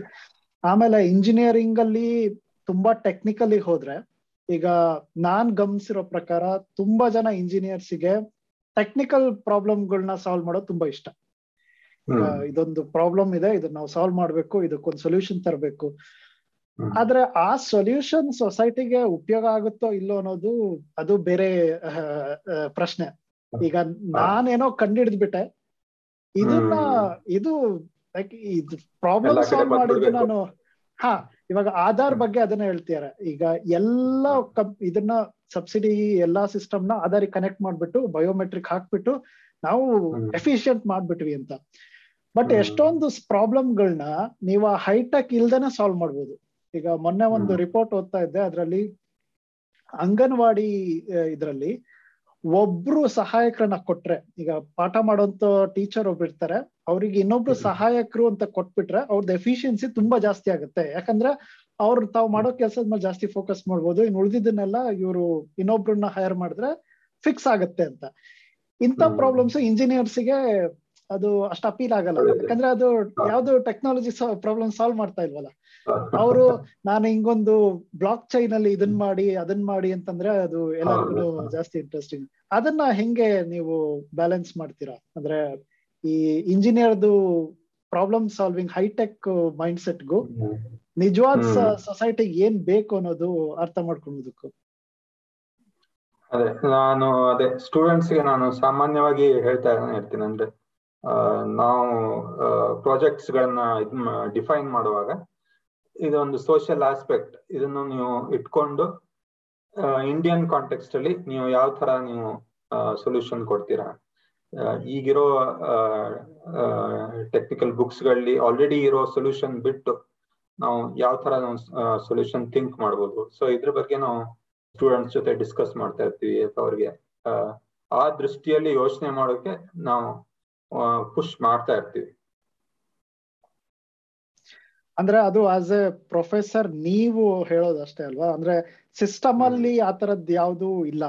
ಇವಾಗ ಎಜುಕೇಶನ್ ನೋಡಿದ್ರೆ ನೀವು ಟೆಕ್ನಿಕಲ್ ಎಜುಕೇಶನ್ ಇದ್ದವರಿಗೆ ಈ ತರ ಹ್ಯುಮ್ಯಾನಿಟೀಸ್ ಒಂದು ಬ್ಯಾಕ್ ಗ್ರೌಂಡ್ ನೀವು ಅದೇ ಅದು ಅದು ಬದಲಾವಣೆ ಆಗ್ತಾ ಇದೆ ನಿಧಾನವಾಗಿ ಬದಲಾವಣೆ ಆಗ್ತಾ ಇದೆ. ಸೊ ಈಗ ಇನೋವೇಶನ್ ಅಂತ ಬಂದಾಗ ಸೋಷಿಯಲ್ ಕಾಂಟ್ಯಾಕ್ಟ್ ಸೊಸೈಟಿ ಕಾಂಟ್ಯಾಕ್ಟ್ ಇಟ್ಕೊಂಡು ನೀವು ಸೊಲ್ಯೂಷನ್ನ ಮಾಡಬೇಕು ಅನ್ನೋ ಒಂದು ಥಿಂಕಿಂಗ್ ಈಗ ಸಿಸ್ಟಮ್ನಲ್ಲಿ ಕೂಡ ಬರ್ತಾ ಇದೆ. ಸ್ಪೆಷಲಿ ಎನ್ ಇ ಪಿ ನಲ್ಲಿ ನ್ಯಾಷನಲ್ ಎಜುಕೇಶನ್ ಪಾಲಿಸಿನಲ್ಲಿ ಇದ್ರ ಬಗ್ಗೆ ತುಂಬಾನೇ ಚರ್ಚೆ ಇದೆ ಎಂಫೋಸಿಸ್ ಇದೆ. ಅದರಲ್ಲಿ ತುಂಬಾ ಕೆಲವು ಒಳ್ಳೆ ಐಡಿಯಾಸ್ ಇದೆ ಕಾನ್ಸೆಪ್ಟ್ಸ್ ಇದೆ. ಬಟ್ ಅದೇ ಇಂಪ್ಲಿಮೆಂಟೇಷನ್ ಲೆವೆಲ್ ಬಂದಾಗ ಏನೇನ್ ಸಾಧನೆ ಮಾಡೋಕೆ ಆಗುತ್ತೆ ನಾವು ನೋಡ್ಬೇಕು. ಸೊ ಅದು ಒಂದು ಪ್ರಶ್ನೆ ಆಯ್ತು. ಇನ್ನೊಂದು ಪ್ರಶ್ನೆ ಏನು ಅಂತಂದ್ರೆ ನಮ್ಮ ಕನ್ನಡದ ಏನು ಸಾಂಸ್ಕೃತಿಕ ಚರ್ಚೆ ಅಂತ ಏನ್ ಕರೀತಾರೆ ಒಂದೊಂದು ಏನೇ ವಿಷಯ ಇದ್ರು ಕೆಲವೊಬ್ರದ್ದು ಒಪಿನಿಯನ್ಗಳನ್ನ ಕೇಳ್ತಾರೆ. ಅದು ನಾನು ಹೊರಗಡೆ ಬಂದ್ಮೇಲೆ ನಾನು ನನಗ್ ಅನ್ಸಿದ್ದು ಅದು ಎಷ್ಟೊಂದು ಸ್ಟ್ರೇಂಜ್ ಆಗಿದೆ ಅಂತ. ಯಾಕಂದ್ರೆ ಏನೇ ವಿಷಯ ಆಗ್ಲಿ ಇವರು ಕೆಲವೊಬ್ರು ಸಾಹಿತಿಗಳು ಕೆಲವೊಬ್ರು ಆಕ್ಟಿವಿಸ್ಟ್ಗಳು ಕೆಲವೊಬ್ರು ಏನೋ ಈ ತರದೊಂದು ಗ್ರೂಪ್ ಇರುತ್ತೆ ಚಿಂತಕರು ಅಂತ. ಲೈಕ್ ಪ್ರೊಫೆಷನಲ್ ಚಿಂತಕರು. ಯಾವ್ದಾದ್ರು ಆರ್ಟಿಫಿಷಿಯಲ್ ಇಂಟೆಲಿಜೆನ್ಸ್ ಬೇಕಾ ಅನ್ನೋದಕ್ಕೆ ಅವರು ಉತ್ತರ ಕೊಡ್ತಾರೆ. ಕೋವಿಡ್ಗೆ ಪಾಲಿಸಿ ಏನಿರ್ಬೇಕು ಅನ್ನೋದಕ್ಕೆ ಅವ್ರು ಉತ್ತರ ಕೊಡ್ತಾರೆ. ಇದು ಹೆಂಗ ಬದ್ಲಾಗ್ಬೇಕು ಅಂತ? ಯಾಕಂದ್ರೆ ಈಗ obviously signal systems artificial intelligence ಅಂದ್ರೆ ನಿಮ್ಮಂತ professor will have a educated opinion about it then ಏನೋ ಒಬ್ಬ ಸಾಹಿತಿ ಅವರು ಅವರಿಗೆ ಒಂದ್ ಪರ್ಸ್ಪೆಕ್ಟಿವ್ ಇರುತ್ತೆ. ಓಕೆ ಅದು ಮುಖ್ಯ. ಆದ್ರೆ ಅದೇ ಇಡೀ ಚರ್ಚೆನ ಆಕ್ಯುಪೈ ಮಾಡ್ಬಿಡ್ಬಾರ್ದಲ್ವಾ? ಸೊ ಅದ್ರ ಬಗ್ಗೆ ಏನ್ ಅನ್ಸುತ್ತೆ ನಿಮ್ಗೆ? ಹ್ಮ್. ಅದೇ ಒಂದು ಈ ತರ ಪ್ರೊಫೆಷನಲ್ ಡೊಮೈನ್ಸ್ ಅಲ್ಲಿರೋರು ಅವರು ಐಸೋಲೇಟೆಡ್ ಫ್ರಮ್ ದ ಸೊಸೈಟಿ ಇದಕ್ಕೆ ಸೊಸೈಟಿ ಎಷ್ಟು ಕಾರಣನೋ ಅದಕ್ಕೆ ಅಷ್ಟೇ ಪ್ರೊಫೆಷನಲ್ ಅಲ್ಲಿರೋರು ಕೂಡ ಕಾರಣ. ಯಾಕಂದ್ರೆ ಅವರು ಕೂಡ ಒಂದು ಚೌಕಟ್ಟನ್ನ ದಾಟಿ ಸಮಾಜದ ಜೊತೆ ಸಂವಾದ ನಡೆಸೋಕೆ ಸಾಕಷ್ಟು ಪ್ರಯತ್ನ ಮಾಡಿಲ್ಲ. ಅದೇ ತರ ಸಮಾಜದಲ್ಲಿ ಅದು ತನ್ನದೇ ಆದ ಒಂದು ಚೌಕಟ್ಟನ್ನ ನಿರ್ಮಿಸಿಕೊಂಡು ಇವ್ರನ್ನ ತಲುಪೋ ರೀತಿಯಲ್ಲಿ ಅದು ಕೂಡ ಜಾಸ್ತಿ ಪ್ರಯತ್ನನ ಮಾಡಿಲ್ಲ. ಸೊ ಈ ಒಂದು ಗ್ಯಾಪ್ ಇರೋದ್ರಿಂದ ಒಂದ್ ರೀತಿಯ ಕಮ್ಯುನಿಕೇಶನ್ ಗ್ಯಾಪ್ ಸಂವಹನದ ಕೊರತೆ ಇರೋದ್ರಿಂದ ಒಂದು ವಿಚಿತ್ರ ರೀತಿಯ ವ್ಯವಸ್ಥೆ ಇಲ್ಲಿ ನಿರ್ಮಾಣ ಆಗಿದೆ ಅಂತ ಹೇಳ್ಬೋದು. ಇದಕ್ಕೆ ಇಬ್ರು ಪ್ರಯತ್ನ ಮಾಡುದು ಆಕ್ಚುಲಿ ಮಜಾ ಅಂದ್ರೆ ಹೆಸರು ಹೇಳಲ್ಲ ಟಿವಿ ಚಾನೆಲ್ದು ಆ ಯಶವಂತಪುರದಲ್ಲಿದೆ ಟಿವಿ ಚಾನೆಲ್ ಅದು. ಆ ಟಿವಿ ಚಾನೆಲ್ ಅವರು ಯಾರು ಅವರವರು ಅವ್ರ ಏರಿಯಾ ಹತ್ರ ಇರ್ತಾರೋ ಅಂದ್ರೆ ಇದು ಪ್ರೀ ಕೋವಿಡ್ ಆ ಏರಿಯಾದವರು ಒಂದೇ ಟಾಪಿಕ್ ಮೇಲೆ ಎರಡ್ ಮೂರು ಸ್ಪೆಷಲಿಸ್ಟ್ ಬಂದು ಕೂರೋರು. ಸಖತ್ ಮಜಾ ಇರೋದು ಅದು. ನಗರೀಕರಣದ ಮೇಲೆ ಒಂದು ಡಿಬೇಟ್ ಆಯ್ತು. ಅದಕ್ಕೂ ಅದೇ ಪ್ಯಾನಲಿಸ್ಟ್ ಆಮೇಲೆ ಕೋಳಿ ಜ್ವರದ ಬಗ್ಗೆ ಇನ್ನೊಂದು ಟಾಪಿಕ್ ಡಿಸ್ಕಷನ್ ಆಯ್ತು. ಅದಕ್ಕೂ ಅದೇ ಸ್ಪೆಷಲಿಸ್ಟ್ನ ಕರ್ಸಿದ್ರು. ಆಮೇಲೆ ಗೊತ್ತಾಯ್ತು ನನ್ಗೆ ಆ ಸ್ಪೆಷಲಿಸ್ಟ್ ಇರೋದು ಮಲೇಶ್ವರದಲ್ಲಿ ಅಂತ. ಇಷ್ಟೇನ್ ತುಂಬಾ ಆಗತ್ತಲ್ವಾ ಹಾಗಾಗಿ ಅದನ್ನ ಯೂಸ್ ಮಾಡಿದ್ರು. ಅಂದ್ರೆ ಇದು ಅಂದ್ರೆ this is this is in a way some some kind of laziness ಅನ್ಸುತ್ತೆ. ಯಾಕಂದ್ರೆ ನಾನು ಇದು ಜರ್ನಲಿಸ್ಟ್ ಜೊತೆ ರೋಬೋಟಿಕ್ಸ್ ಸಂಬಂಧಿಸಿದಂಗೆ ಉದಾಹರಣೆ ಕೊಡೋದಾದ್ರೆ ಇದು ನಾವು ಪ್ರತಾಪ್ ಅವ್ರದ್ದು ಇದಾಯ್ತಲ್ಲ ಪ್ರಕರಣ. ಈಗ ಅವರನ್ನ ಎತ್ತರಕ್ಕೆ ಒಯ್ದದ್ದು ಕೂಡ ಮಾಧ್ಯಮಗಳೇ. ಆ ಅವ್ರ ಆವಾಗ ಯಾವ ವಿಜ್ಞಾನಿಗಳನ್ನ ರೋಬೋಟ್ ತಜ್ಞರನ್ನ ಕರೆಸಿ ಸಂವಾದ ನಡೆಸಿ ಇವರು ಮಾಡಿರೋ ಸಾಧನೆ ಇದು ನಿಜವಾಗಿ ವೈಜ್ಞಾನಿಕವಾಗಿ ಇದೆಯಾ ಅಂತ ಯಾರನ್ನು ಕೇಳಲಿಲ್ಲ. ಅವ್ರು ಕೆಳಗಡೆ ಬಿದ್ದಾಗ ಅವ್ರನ್ನ ಸಂಪೂರ್ಣವಾಗಿ ತುಳಿದಿದ್ದು ಕೂಡ ಮಾಧ್ಯಮದವರೇ. ಅವಾಗ್ಲೂ ಕೂಡ ಅವರು ವಿಜ್ಞಾನಿಗಳನ್ನ ಕರೆಸಿ ಏನು ಮಾತಾಡ್ಲಿಲ್ಲ. ಸೊ ಅದೊಂದು ಪ್ರಪಂಚನೇ ಬೇರೆ ವಿಜ್ಞಾನಿಗಳು ನಿಜವಾಗಿ ವಾಸ್ತವದಲ್ಲಿ ನಡೀತಾ ಇರೋ ವಿಜ್ಞಾನಿಗಳ ಪ್ರಪಂಚನೇ ಬೇರೆ ಈ ತರದ್ದೊಂದು ದೊಡ್ಡ ಗ್ಯಾಪ್ ಇರೋದ್ರಿಂದ ಇದೊಂದು ದುರಂತ ಅಂತಾನೆ ಹೇಳ್ಬೋದು. ಹೌದು. ಬೈ ದ ವೇ ಜಸ್ಟ್ ಕ್ಲಾರಿಫಿಕೇಶನ್ಗೆ ಜಸ್ಟ್ ಕ್ಲಾರಿಫಿಕೇಶನ್ಗೆ ಆ ಸುದರ್ಶನ್ ಅವ್ರು ಮಾತಾಡ್ತಾ ಇರೋದು ಪ್ರತಾಪ್ ಸಿಂಹ ಬಗ್ಗೆ ಅಲ್ಲ ಡ್ರೋನ್ ಡ್ರೋನ್ ಪ್ರತಾಪ್.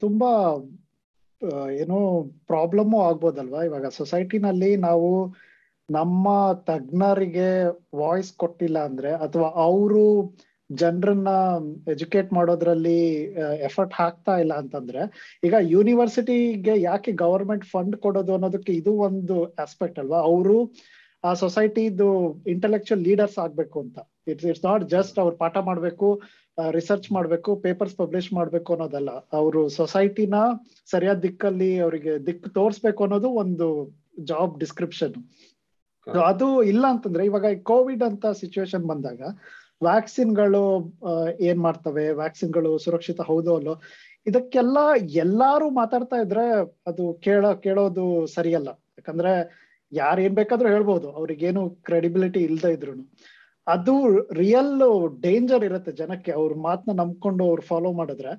ಅವಾಗ ಅಟ್ಲೀಸ್ಟ್ ಈ ತರದೊಂದು ಆಲ್ಟರ್ನೇಟಿವ್ ಎಕ್ಸ್ಪ್ಲನೇಷನ್ ಇದ್ರೆ ಇಂಥ ತಜ್ಞರು ಅವರು ಒಂದು ಕ್ರೆಡಿಬಿಲಿಟಿ ಬಿಲ್ಡ್ ಮಾಡಿದ್ರೆ ಮುಂಚೆಯಿಂದನೂ ಇದ್ರ ಬಗ್ಗೆ ಮಾತಾಡ್ಕೊಂಡು ಇದ್ದವರು ಇದ್ರೆ ಸೊ ಅಂತ ಟೈಮಲ್ಲಿ ಅವ್ರದ್ದು ವ್ಯಾಲ್ಯೂ ತುಂಬಾ ಚೆನ್ನಾಗಿ ಗೊತ್ತಾಗುತ್ತೆ ಜನರಿಗೆ.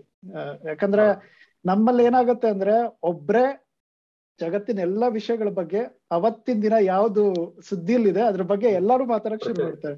ಇವತ್ತು ಚಿಲ್ಡ್ರನ್ಸ್ ಡೇ ಬಗ್ಗೆ ಎಲ್ಲರೂ ವಿಶ್ ಮಾಡ್ತಿರ್ತಾರೆ. ಇಟ್ಸ್ ಲೈಕ್ ಪ್ರತಿಯೊಬ್ರು ಮೀಡಿಯಾ ಚಾನಲ್ ಆಗ್ಬಿಟ್ಟಿದ್ದಾರೆ. ನಾಳೆ ವ್ಯಾಕ್ಸಿನ್ ಬಗ್ಗೆ ಡಿಸ್ಕಷನ್ ಬಂದ್ರೆ ಮಾತಾಡ್ತಾರೆ ನಾಡಿದ್ ಬಿಟ್ ಕಾಯಿನ್ ಬಗ್ಗೆ ಬಂದ್ರೆ ಮಾತಾಡ್ತಾರೆ. ಸೊ ಹಂಗಿರುವ ಕ್ರೆಡಿಬಿಲಿಟಿ ಒಬ್ಬ ಯೂನಿವರ್ಸಿಟಿ ಪ್ರೊಫೆಸರ್ಗೆ ಇರೋ ಕ್ರೆಡಿಬಿಲಿಟಿ ಸೊ ಅದು ನಾವೆಲ್ಲೋ ಮಿಸ್ ಮಾಡ್ಕೊಳ್ತಿದೀವಿ. ಅದನ್ನ ಮುನ್ನೆಲೆಗೆ ತರಬೇಕು ಯೂನಿವರ್ಸಿಟಿಗಳಿಂದ ಆಮೇಲೆ ನಮ್ಮ ಪಬ್ಲಿಕ್ ಸ್ಪಿಯರ್ ಅಲ್ಲೂ ಕೂಡ ಆ ತರದ್ದು ಚರ್ಚೆಗಳಿಗೆ ಒಂದ್ ಸ್ವಲ್ಪ ಜಾಗ ಮಾಡ್ಕೊಡ್ಬೇಕು ಅಂತ. ಏನಾದ್ರು ನಡೀತಾ ಇದೆಯಾ? ನಿಮಗೆ ಗೊತ್ತಿರೋಂಗೆ ಆ ತರದ್ ಎಫರ್ಟ್ಸ್ ಅಂದ್ರೆ ಮುಂಚೆ ಅಂದ್ರೆ ಯೂನಿವರ್ಸಿಟಿಗಳು ಇವಾಗ ಮಾಡ್ತಿದಾವೆ. ಕಾಮನ್ ಜನರಿಗೆ ಅರ್ಥ ಆಗ್ಲಿ ಅನ್ಬಿಟ್ಟು ಬುಕ್ಗಳನ್ನ ಪಬ್ಲಿಷ್ ಮಾಡ್ತಾರೆ. ಕೆಲವೊಂದು ಔಟ್ರೀಚ್ ಪ್ರೋಗ್ರಾಮ್ಸ್ ಇರುತ್ತೆ. ಅದಕ್ಕಿಂತ ಹೆಚ್ಚಾಗಿ ಏನಾದ್ರು ನಿಮಗ್ ಗೊತ್ತಿರೋದಿದ್ಯಾ? ಅದೇ ಔಟ್ ರೀಚ್ ಅಂತ ಸ್ವಲ್ಪ ಮಟ್ಟಿಗೆ ಆಗ್ತಾ ಇದೆ. ಎಸ್ಪೆಷಲಿ ಸ್ಟೂಡೆಂಟ್ ಗ್ರೂಪ್ಸ್ ಅವರು ಜಾಸ್ತಿ ಆಕ್ಟಿವ್ ಇರ್ತಾರೆ. ಸೊ ಸ್ಟೂಡೆಂಟ್ಸ್ ಮೂಲಕ ನಾವು ಕೆಲವು ಈಗ ಸ್ಕೂಲ್ಗಳಿಗೆ ಹೋಗಿ ಬೇಸಿಕ್ ಟೆಕ್ನಾಲಜಿ ಹೇಳ್ಕೊಡೋದು. ಸೊ ಈ ತರದ ಕೆಲವು ಕೆಲಸಗಳನ್ನ ನಾವು ಮಾಡ್ತೀವಿ. ಬಟ್ ಅದೇ ನೀವ್ ಹೇಳಿದಂಗೆ ಮೇನ್ ಸ್ಟ್ರೀಮ್ ಮೀಡಿಯಾ ತಗೊಂಡ್ರೆ ಅಲ್ಲಿ ದೊಡ್ಡ ಗ್ಯಾಪ್ ಕಾಣಿಸ್ತಾ ಇದೆ. ಯಾಕಂದ್ರೆ ಗ್ರಹಣ ಆದಾಗ ಎಲ್ಲಾ ಟಿವಿ ಚಾನೆಲ್ಗಳು ಜ್ಯೋತಿಷಿಗಳನ್ನ ಕರ್ಕೊಂಬಂದ್ ಕೂರಿಸ್ಕೊಳ್ತಾರಲ್ಲ? ಒಂದ್ ಟಿವಿ ಚಾನೆಲ್ ಅಲ್ಲಿ ಒಬ್ಬ ಏನೋ ಖಗೋಳ ಶಾಸ್ತ್ರಜ್ಞ ಅಥವಾ ಫಿಸಿಸಿಸ್ಟ್ ಯಾರಾದ್ರೂ ಒಬ್ರನ್ನ ಕೂರಿಸ್ಬಿಟ್ಟು ಏನ್ ಬೇಸಿಕ್ ಅನ್ನೋದನ್ನ ಅಂದ್ರೆ ಮಾಡಿರ್ಬೋದು ಕೆಲವೊಬ್ರು ಮಾಡಿರ್ತಾರೆ ಬಟ್ ಜಾಸ್ತಿ ಜನಕ್ಕೆ ರೀಚ್ ಆಗಿರಲ್ಲ. ಆಮೇಲೆ ಅದಕ್ಕೆ ಇದು ಮುಖ್ಯ ಆಗತ್ತಲ್ಲ ಎಷ್ಟ್ ಜನ ನೋಡ್ತಾರೆ ಆ ತರದ್ದು ಮಾಡಿದ್ರೆ? ಮನೆಗಳಲ್ಲಿ ಆನ್ ಮಾಡಿ ಎಷ್ಟ್ ಜನ ನೋಡ್ತಾರೆ ಅನ್ನೋದು ಮುಖ್ಯ ಆಗುತ್ತೆ. ಸೊ ಎರಡೂ ಕಡೆಯಿಂದ ಅಗೈನ್ ನಾವು ಬ್ರಿಡ್ಜ್ ಬಿಲ್ಡಿಂಗ್ ಎರಡು ಕಡೆಯಿಂದನು ಶುರು ಮಾಡ್ಬೇಕು ಅನ್ಸುತ್ತೆ. ಸುದರ್ಶನ್ ನಾವು ನಮ್ ಪ್ರೋಗ್ರಾಮ್ ಅಲ್ಲಿ ಹಾರ್ಟಿಕಲ್ಚರಿಸ್ಟ್ ಮತ್ತೆ ಸುಮಾರು ಜನ ಸ್ಪೆಷಲಿಸ್ಟ್ನ ಕರ್ಸಿದೀವಿ ನಿಮ್ ತರ ಪ್ರಶ್ನೆ ಏನು ಅಂದ್ರೆ ಎಲ್ಲೋ ಒಂದ್ ಕಡೆ ಅಕಾಡೆಮಿಕ್ಸ್ ಮತ್ತೆ ಪ್ರೊಫೆಸರ್ಸ್ ನಿಮ್ ತರ. ನೀವು ಜನರಿಗೆ, ಜನರಿಂದ ದೂರ ಬೇಕು ಅಂತಲೇ ಉಳಿದಿರ್ತೀರಾ ಅಥವಾ ಅದು ಸಿಸ್ಟಮ್ಯಾಟಿಕ್ ಆಗ ಹಂಗಾಗಿದ್ಯಾ? ನನಗೆ ಗೊತ್ತಿಲ್ಲ. ಅಂದ್ರೆ ಉದಾಹರಣೆಗೆ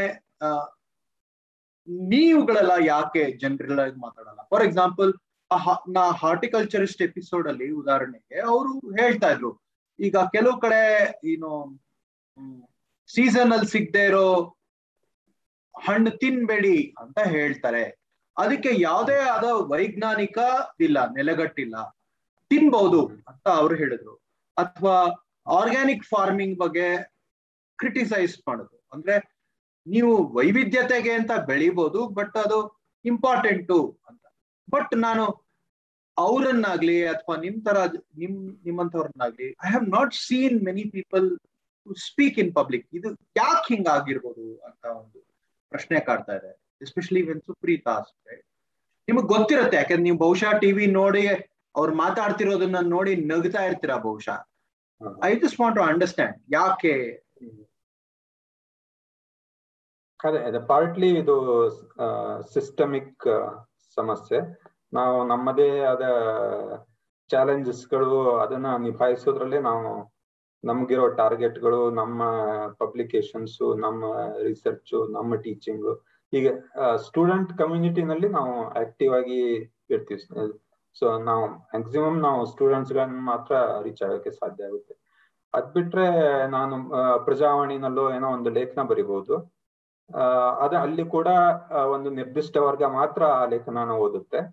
ಸೊ ಹೀಗಾಗಿ ಇದರ ಆಚೆಗೆ ರೀಚ್ ಮಾಡ್ಬೇಕು ಅಂದ್ರೆ the other part of the society ಅದು ಅದು ಕೂಡ ನಮ್ಮನ್ನ ರೀಚ್ ಮಾಡ್ಬೇಕಾಗತ್ತೆ. ಇದು ಒಂದು ರೀತಿಯ process is multi dimensional process ಇದು ಕಷ್ಟ ಆಗ್ಬೇಕು ನಿನ್ನೊಂದು ಕಾಂಟ್ರವರ್ಷಿಯಲ್ ಕ್ವಶನ್ ಇತ್ತಲ್ಲ ಅದ್ ಕೇಳ್ತೀಯಾ? ಅಥವಾ ನಾನೇ ಕೇಳ ಇಲ್ಲ ಕೇಳೋಣ. ಅಂದ್ರೆ ಕಾಂಟ್ರವರ್ಷಿಯಲ್ ಏನಲ್ಲ ಅದು ನಿಮಗೆ ಬಳಸುವಾಗ ಹೆಂಗೆ ಅದನ್ನ ರಿಸಾಲ್ವ್ ಮಾಡ್ತೀರಾ ಅಂತ? ಫಾರ್ ಎಕ್ಸಾಂಪಲ್ ಇವಾಗ ಪಾರಿಭಾಷಿಕ ಪದಗಳನ್ನ ಕಟ್ಟಬೇಕು ಅಂತಂದ್ರೆ ಹೊಸ ಪದಗಳು ಇವಾಗ ಇಂಗ್ಲಿಷ್ ಅಲ್ಲಿ ಇರುವಂತ ಇದಕ್ಕೆ ಮಾಡ್ಬೇಕು ಅಂದ್ರೆ ಎರಡು ಸ್ಟ್ರೀಮ್ ಆಫ್ ಥಾಟ್ ಇದೆ. ಒಂದು ನಾವು ಸಂಸ್ಕೃತದಲ್ಲಿರೋ ಪದಗಳನ್ನ ಬಳಸ್ಬೇಕು. ಯಾಕಂದ್ರೆ ಭಾರತದ ಭಾಷೆಗಳಲ್ಲೆಲ್ಲ ಆ ಸಂಸ್ಕೃತ ಪದದ ರೂಟ್ ಇರುತ್ತೆ. ದ್ರವಿಡಿಯನ್ ಭಾಷೆ ಬಿಟ್ಟು ಅಂದ್ರೆ ದ್ರವಿಡಿಯನ್ ಲ್ಯಾಂಗ್ವೇಜಸ್ ಅಲ್ಲದೆ ಬೇರೆ ಭಾಷೆಗಳಲ್ಲಿ ಅದ ಸೇಮ್ ಅರ್ಥ ಇರುತ್ತೆ. ಫಾರ್ ಎಕ್ಸಾಂಪಲ್ ಇವಾಗ ಲ್ಯಾಟಿನ್ ಅಥವಾ ಗ್ರೀಕ್ ಅಲ್ಲಿ ಇದ್ದಿದ್ದ ಪದನ ಬಳಸಿದ್ರೆ ಇಂಗ್ಲಿಷ್ ಅಲ್ಲಿ ಆ ರೂಟ್ ಇರುವಂತ ಜರ್ಮನ್ ಸ್ವೀಡಿಶು ಫ್ರೆಂಚ್ ಅವರೆಲ್ಲ ಅದೇ ತರದ್ದು ಭಾಷೆ ಸ್ಪ್ಯಾನಿಷ್ ಅಲ್ಲೆಲ್ಲ ಸೇಮ್ ಪದನ ಬಳಸ್ಬೋದು. ಅದು ಒಂದಿದೆ ಇನ್ನೊಂದು ಇಲ್ಲ ನಾವು ಅಚ್ಚ ಕನ್ನಡದ ಪದಗಳನ್ನ ಬಳಸ್ಬೇಕು ಅನ್ನೋದು ಇದೆ. ನಾವು ನಾನು ಯಾಕೆ ಕೇಳಲಿಲ್ಲ ಆ ಪ್ರಶ್ನೆ ಮುಂಚೆ ಅಂದ್ರೆ ನಾವು ಶುರು ಮಾಡಿದ್ದು ಅಪ್ರೋಚ್ ಇದೆಯಲ್ಲ ಯಾರಿಗೋಸ್ಕರ ಬರ್ದಿರೋದು ಬುಕ್ ಅನ್ನೋದನ್ನ ಇಟ್ಕೊಂಡ್ರೆ ಈ ಚರ್ಚೆ ಮುಖ್ಯ ಆಗೋದೇ ಇಲ್ಲ. ಬಟ್ ಈ ಚರ್ಚೆ ಇದೆ ಅಲ್ಲಿ. ಸೊ ಅದ್ರ ಬಗ್ಗೆ ಏನು ನಿಮಗೆ ಒಪಿನಿಯನ್ ಹ್ಮ್. ಒಟ್ಟಿನಲ್ಲಿ ಅರ್ಥ ಆಗುವ ರೀತಿಯ ಪದಗಳನ್ನು ನಾವು ಸೃಷ್ಟಿ ಮಾಡಬೇಕು. ನಾನು ಆಗ್ಲೇ ಹೇಳಿದಂಗೆ ಅನುಭವಕ್ಕೆ ಹತ್ತಿರ ಇರೋ ಶಬ್ದಗಳನ್ನ ನಾವು ಸೃಷ್ಟಿ ಮಾಡಬೇಕು. ಅದು ಸಂಸ್ಕೃತದಿಂದನೂ ಬಂದಿರಬಹುದು ಅಥವಾ ಕನ್ನಡದಿಂದ what they call it as pure Kannada. So ಅದ್, ಅದರಿಂದಾನು ಬಂದಿರಬಹುದು. ಯಾ, ಎಲ್ಲಿಂದ ನಾವು ಪಡಿತೀವಿ ಅನ್ನೋದು ಮುಖ್ಯ ಅಲ್ಲ. ಕೊನೆಗೂ ಅದು ನಮ್ದು, ನಮ್ ಬೇಸಿಕ್ ಆಬ್ಜೆಕ್ಟಿವ್ ಏನಿದೆ, ಅದು ಅರ್ಥ ಆಗ್ಬೇಕು. ಬಳಸೋಕೆ ಸುಲಭ ಇರಬೇಕು. ಜಾಸ್ತಿ ಪ್ರಚಾ ಪ್ರಚಾರ ಪಡಿಬೇಕು. ಸೊ ಆ ತರದ ಸಾಮರ್ಥ್ಯ ಇರೋ ಪದ ಆಗಿದ್ರೆ ಅದು ಸಂಸ್ಕೃತ ಮೂಲದಿಂದ ಬಂದ್ರು ಅದೇನು ತೊಂದರೆ ಇಲ್ಲ. ಇಲ್ಲ ಯಾಕೆಂದ್ರೆ ಇದು ಏನಕ್ ಪ್ರಶ್ನೆ ಅಂದ್ರೆ ತುಂಬಾ ಡಿಬೇಟ್ ನಡೀತಾ ಇದೆ.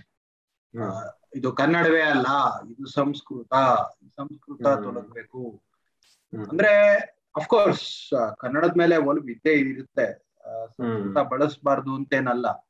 ಬಟ್ ನನ್ಗೆ ಅಂದ್ರೆ ಟ್ರೇಡ್ ಆಫ್ ಅನ್ ಲೆಕ್ಕದಲ್ಲಿ ಕೆಲವು ಸಂಸ್ಕೃತ ಪದಗಳು ನುಸುಳಿ ಬಂದು ಅದು ಜನರಿಗೆ ಹೆಚ್ಚು ತಾಗಿ ಬೇಗ ಫಾಸ್ಟ್ ಆಗಿ ಐಡಿಯಾ ಸ್ಪ್ರೆಡ್ ಆಗೋದಕ್ಕಿಂತ ಅದಕ್ಕೆ ಪರ್ಯಾಯ ಕನ್ನಡ ಪದ ಹುಡುಕಕ್ಕೆ ಕಾಲಹರಣ ಮಾಡೋದು ಐ ಡೋಂಟ್ ನೋ ಅಂದ್ರೆ that is that is I think one of the questions that I have ನನಗೆ ಅದರ ಆನ್ಸರ್ ಸಿಕ್ಕಿಲ್ಲ.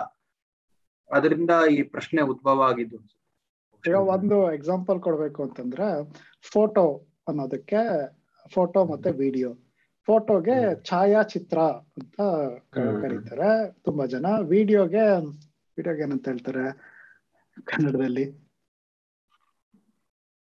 ಏನೋ ಒಂದು ಪದ ಇದೆ. ಅದು ಸಂಸ್ಕೃತ ಭಾಷೆ ಇದು ಇರೋ ಪದಗಳಿರುವಂತದ್ದು ಅಚ್ಚ ಕನ್ನಡದಲ್ಲಿ ಪದಗಳನ್ನ ಕಟ್ಟಿದ್ದಾರೆ. ಒಂದು ತಿಟ್ಟ ಅಂತ ಕರೀತಾರೆ ಫೋಟೋಗೆ.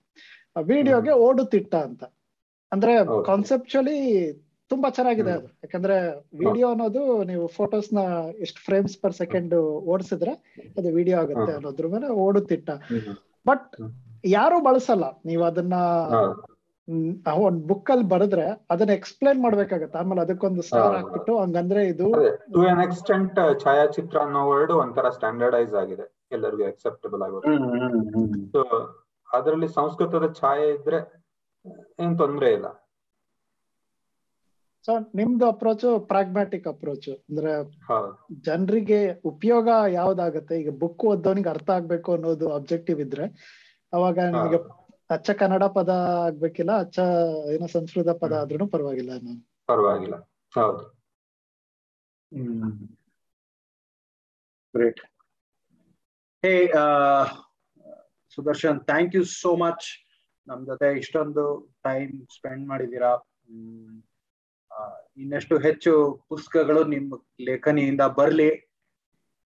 ಒಂದು ಸೇತುವೆ ಆಗಿ ನೀವು ಕನ್ನಡಕ್ಕೂ ತಾಂತ್ರಿಕ ವಿದ್ಯಾಭ್ಯಾಸಕ್ಕೂ ಸೇತುವೆ ಆಗಿ once more thanks for coming to Arlikatte ಎಲ್ರೂ ಅರ್ಲಿಕಟ್ಟೆಗೆ ಲೈಕ್ ಶೇರ್ ಸಬ್ಸ್ಕ್ರೈಬ್ ಮಾಡಿ.